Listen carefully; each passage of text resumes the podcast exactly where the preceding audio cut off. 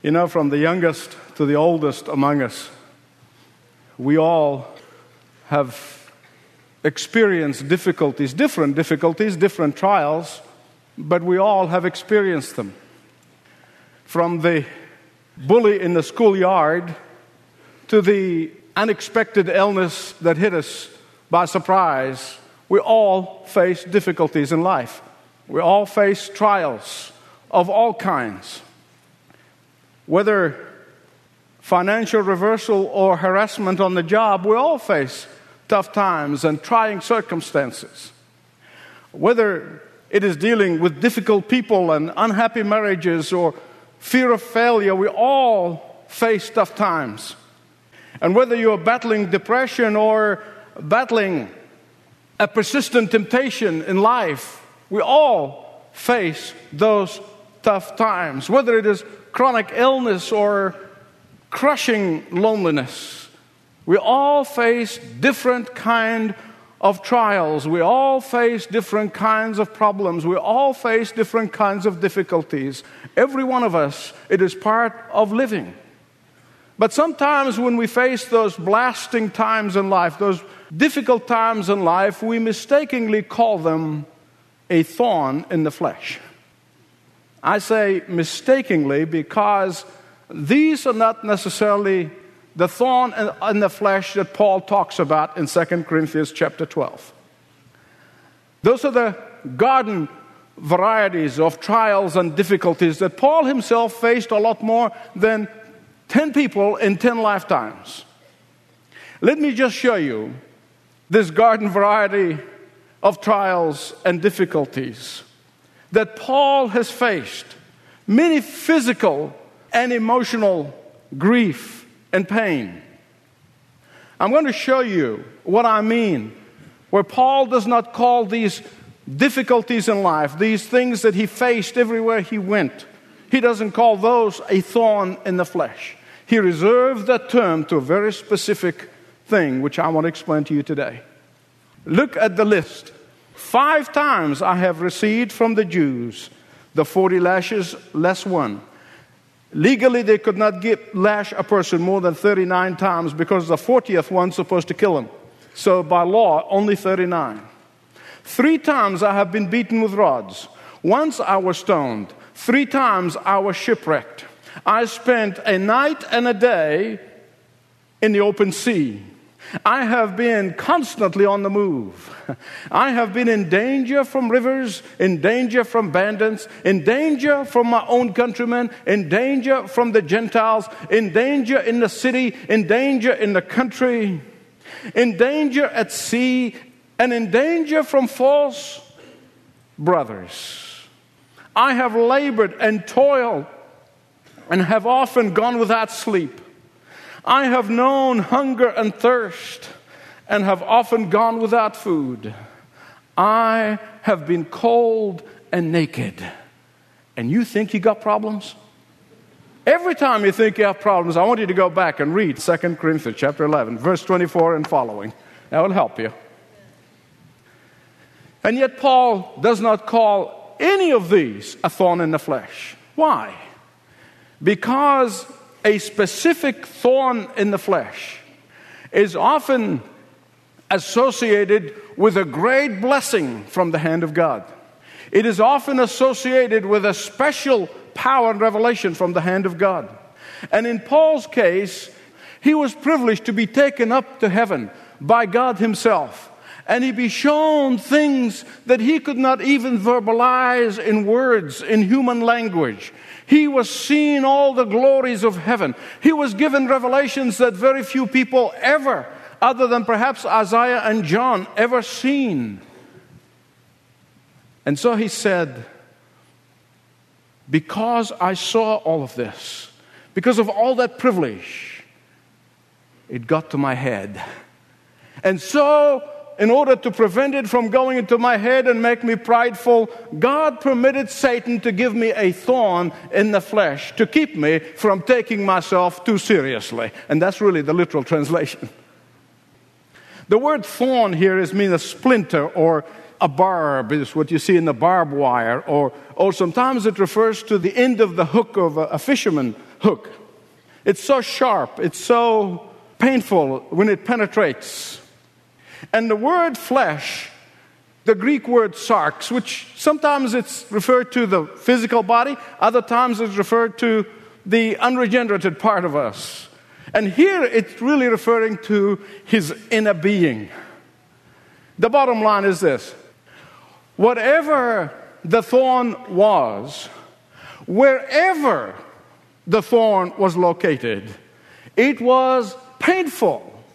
It was hurting badly.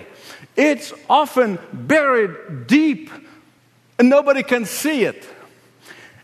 Even your nearest and your dearest cannot understand and cannot see and do not have a clue of what's going on with that thorn in the flesh.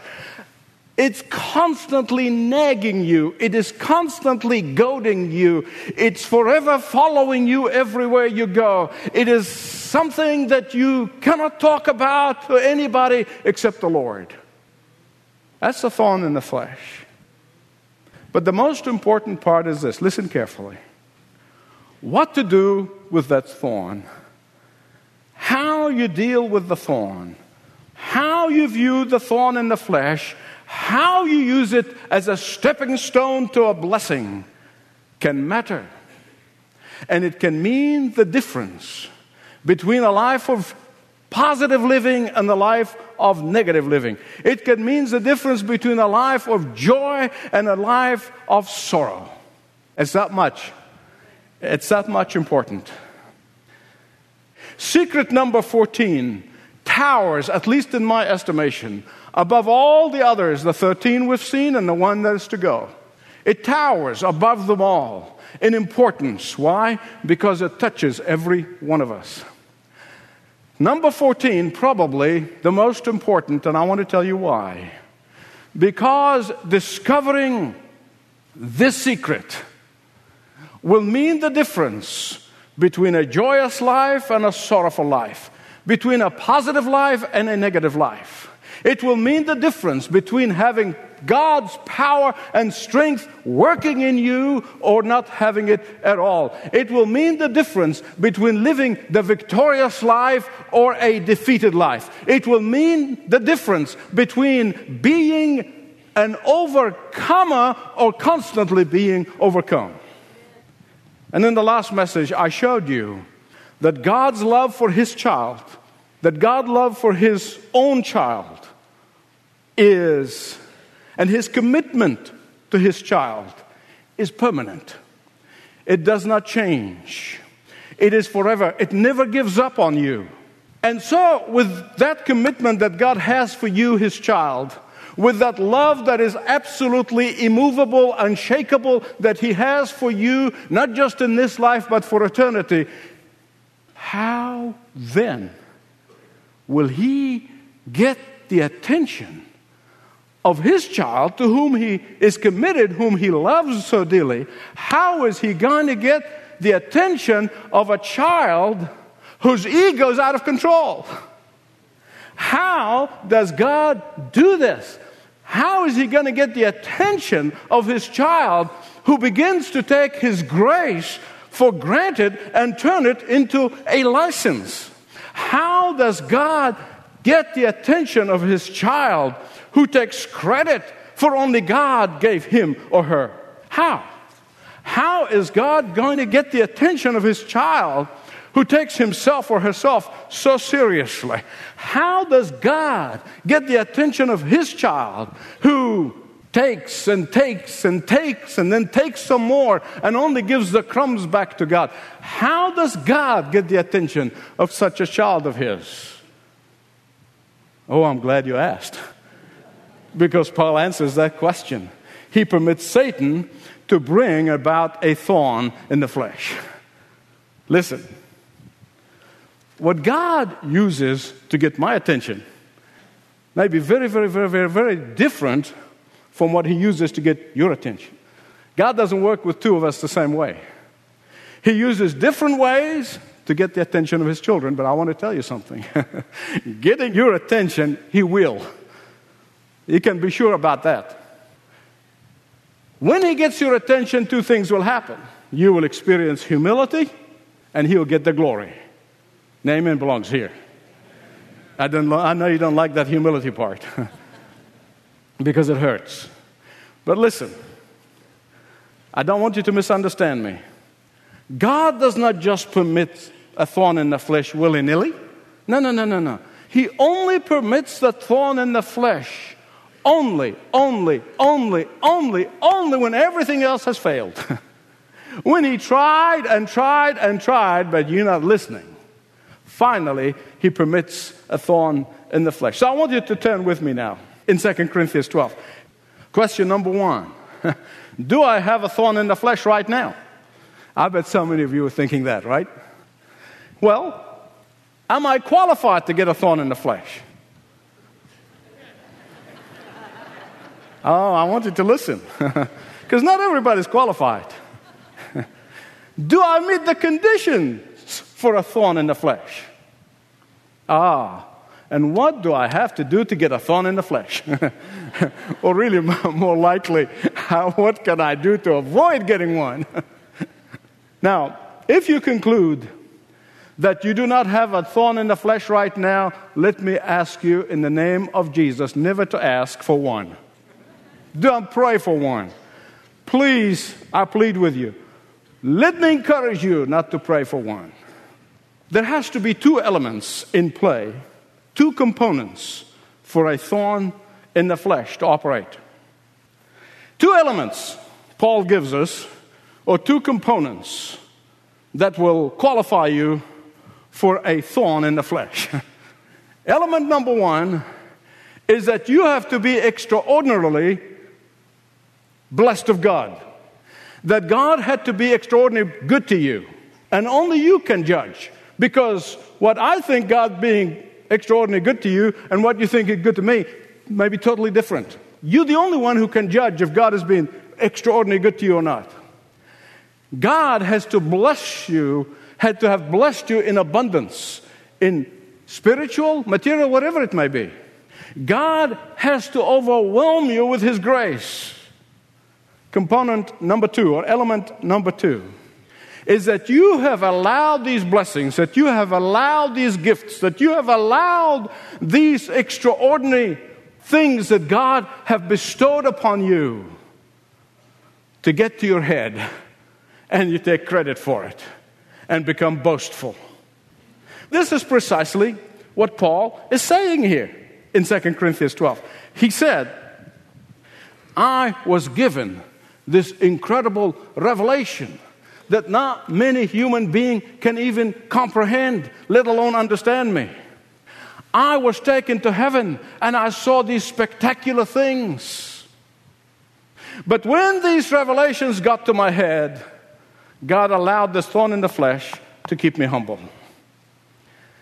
You know, I personally have a theory. It's my opinion. It is not in the Word of God. It is not in the Scripture. I can't prove it to you. It's merely my, my own opinion. I'm trying to keep emphasizing this so you don't go and say, where did you get that? It's not in the Bible. And my theory about the Apostle Paul and the thorn in the flesh is this. At this time, when Paul was writing, he was a single man. He did not have a wife. He was not married. He had to have been married before, because as a member of the Sanhedrin, the qualification is to be married. So either his wife died, or his wife has left him after he became a Christian. So he was a single man at this time in his life. And many of the blessings, or one of the many blessings that godly wives have, did you guess it? To their husbands, that they are used of God to act as a vice around our heads. That's one of the gifts that wives bring to husbands. Every time their heads try to get out of shape, they exercise their gifts. You can't even verbalize that gift, but it's there. It's a gift. Believe me, it's a gift. And the head immediately goes back into shape.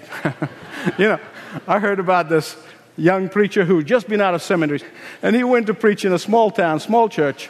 And after being preaching for three years, One morning he came up to his wife and he said, honey, let me ask you a question. How many great preachers do you think in this town? She immediately said, I really don't know. But I can assure you there are one less than you think. Man, that takes care of it. That takes care of it in a hurry. So to qualify for a thorn in the flesh, you have to have extraordinary blessing of God and a tendency towards pride for that, taking pride of these blessings from God. Second question, what was Paul's thorn in the flesh? Now, I've got news for you. I mean, people guessed at this for two thousand years. I looked up about fifty and then I gave up. For two thousand years, people really tried to take a stab at, try to guess at it. Many of them said, oh, it must, must have been physical ailment of some sort. Some uh, said, oh, it must have been migraine headaches. Uh, others said, oh, ophthalmia, malaria, epilepsy, gallstones, gout, uh, rheumatism, intestinal disorder. Others said, oh, it must have been a speech impediment because he said, I'm not eloquent. But the truth is, there is nothing in the text to indicate that this thorn in the flesh was really physical. There's not a thing there to lead us in that direction at all. I told you already earlier in this message, this man endured more pain, more persecution, more harassment than ten people would tolerate in the ten lifetimes. But he never saw his physical pain as a big deal. He never really complained about it. Now, I personally have a theory again. Now, I don't give you those theories very often, but today I'm going to splurge. Okay? You know, it's just, again, it's my theory, and I'll tell you where it came from. We have been seeing week after week after week, message after message after message, that Paul's greatest pain, that Paul's greatest hurt was coming from the fact that his friend in Corinth have turned on him. That was his greatest pain, and we've seen it in every message. And that hurt him deeply. It pained him greatly. It devastated him severely that they will listen to false teachers and they would listen to false believers and they turn on their friend Paul who led them to the Lord. That pain has been going through the whole book as we have been seeing. And obviously, Paul had difficulty in letting that go. Listen to me. Some of you know this firsthand.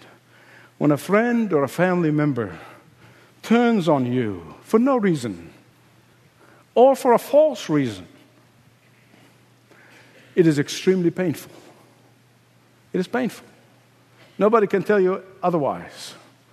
But listen to me.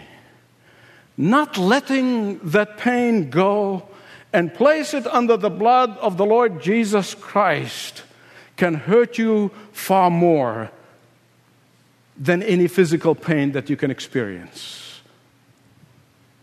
But the most important thing about Paul's thorn in the flesh is this. The Holy Spirit deliberately did not lead the Apostle Paul to tell us what it was. It's deliberate on the part of the Holy Spirit who authored the Bible. So that every one of us, every one of us, young or old, regardless of your circumstances, regardless of where you come from, every one of us who experience whatever thorn that we may experience, be able to identify with the Apostle Paul. Whether you're going through physical pain, emotional pain, relational pain, personal problems, financial problems, whatever it may be, you can look and see how the Apostle Paul viewed his thorn, how he overcame his thorn. And you see that the problem is not pain, but how to deal with the pain. The problem is not his hurt, but how he dealt with that hurt. The problem is not the trials of life, but how you deal with the trials of life. Which brings me to the third question. How did Paul handle his pain? Was he excited about it? You know, sometimes I hear people, I really, it just makes me squirm inside when they see a friend going through tough times, they said, "Oh, rejoice, brother, God has a great thing for you." Wait a minute. I call that foolishness. Paul did not run around and say, "Oh, praise the Lord, I got a thorn in the flesh. Isn't that great?" No, no, no, no, no, no. He didn't do that. You know what he said? He said, "I want nothing to do with it." He said, "I cried to the Lord. I pleaded with God three times. God, please take it away. Please remove it from me." He pleaded with the Lord. He wanted to be removed. He wanted nothing to do with it. He wanted it out of him. That's what he was doing. He didn't run around and glibly say, "Oh, praise the Lord, I got a thorn in the flesh." No, no, no. No. Question number four. Since he didn't deal with it this way, then how did he see that scar in his life as a star instead? How did he go from "get me out of this, Lord," which is where we most of us are when we get into trouble, to saying, "Lord, I'm going to brag about my weakness. I'm going to brag about my weakness. I'm going to brag about my failure. I'm going to brag about my suffering"? How did he get from here to there? How did he see that these rocks are stepping stones into blessing? How did he turn this serpent's hissing into blessing? Ah, you see, the Lord ultimately ministered to Paul. He spoke to him. And the Lord revealed something to Paul that is vital importance for every one of us, wherever you may be in life today. God said, "Paul, my grace is more than enough for you." That's the literal translation. He said, "In fact, Paul, you know what? My power operates its best in your weakness, not in your strength." He said, "My power is made perfect in your weakness." Here's what most people stumble over. They, they stumble over this one. See, when we have problems, when we go through trials, when we are facing tough times in life, our cry to the Lord is, "Lord, get me out of this." And that's fine.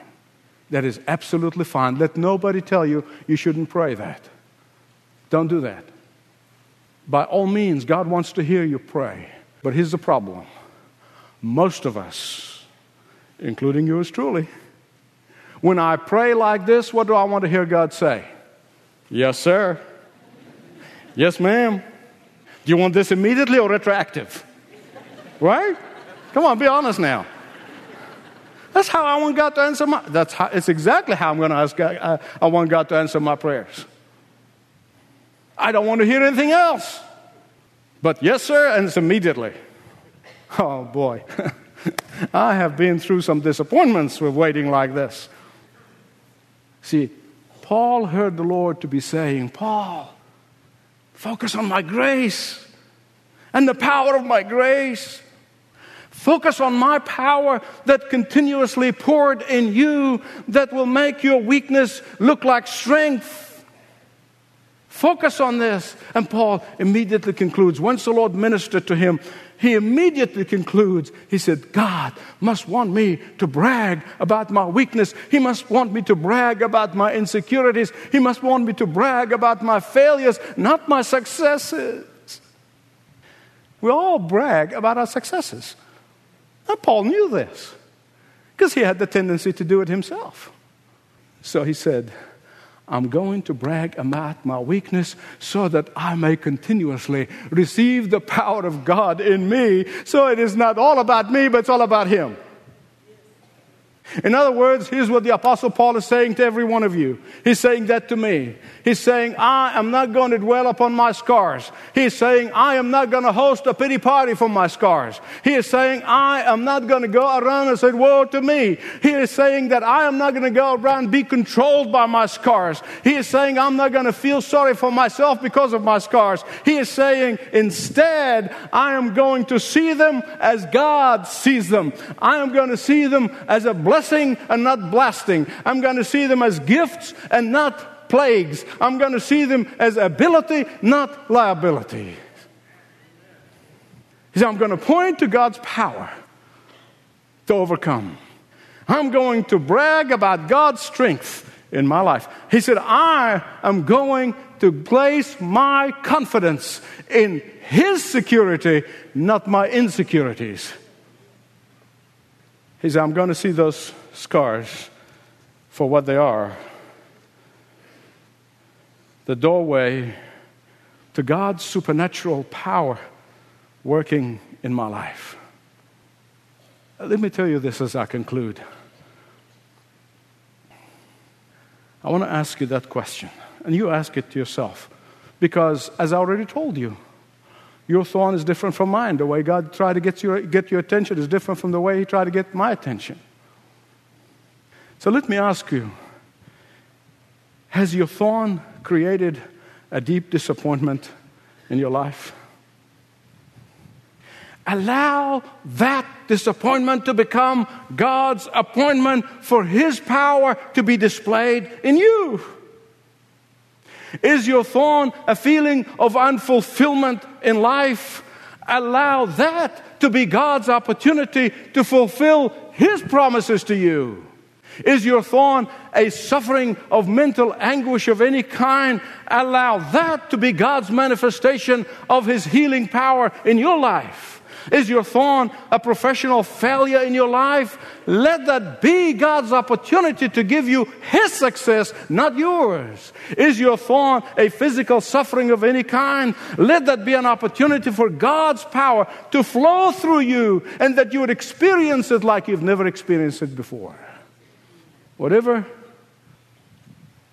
your scar may be, let God show you how it can become a star in your life. Ask God to show you His purpose for you.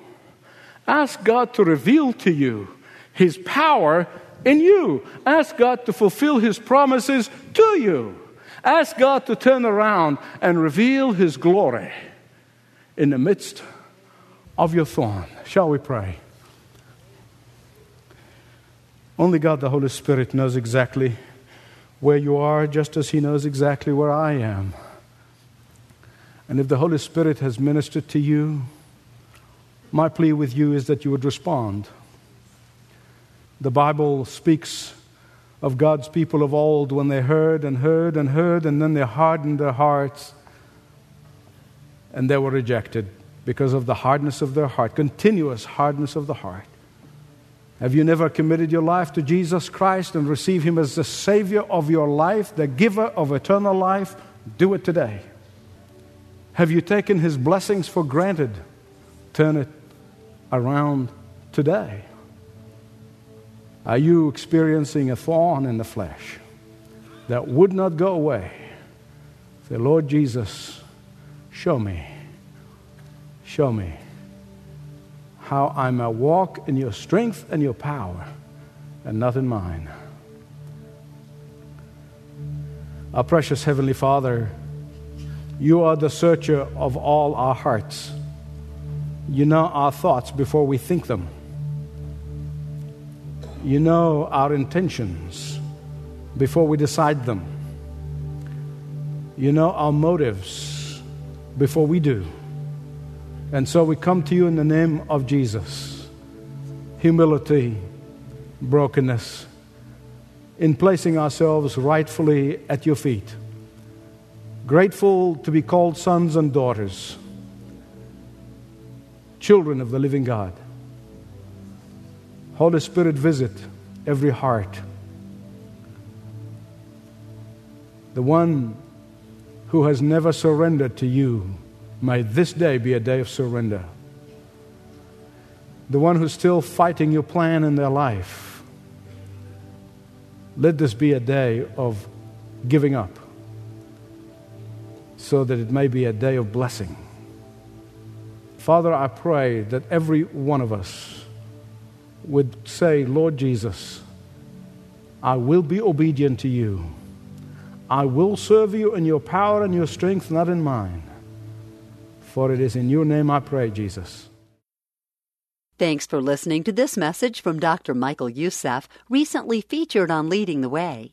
If you'd like to know more about us, please visit L T W dot org.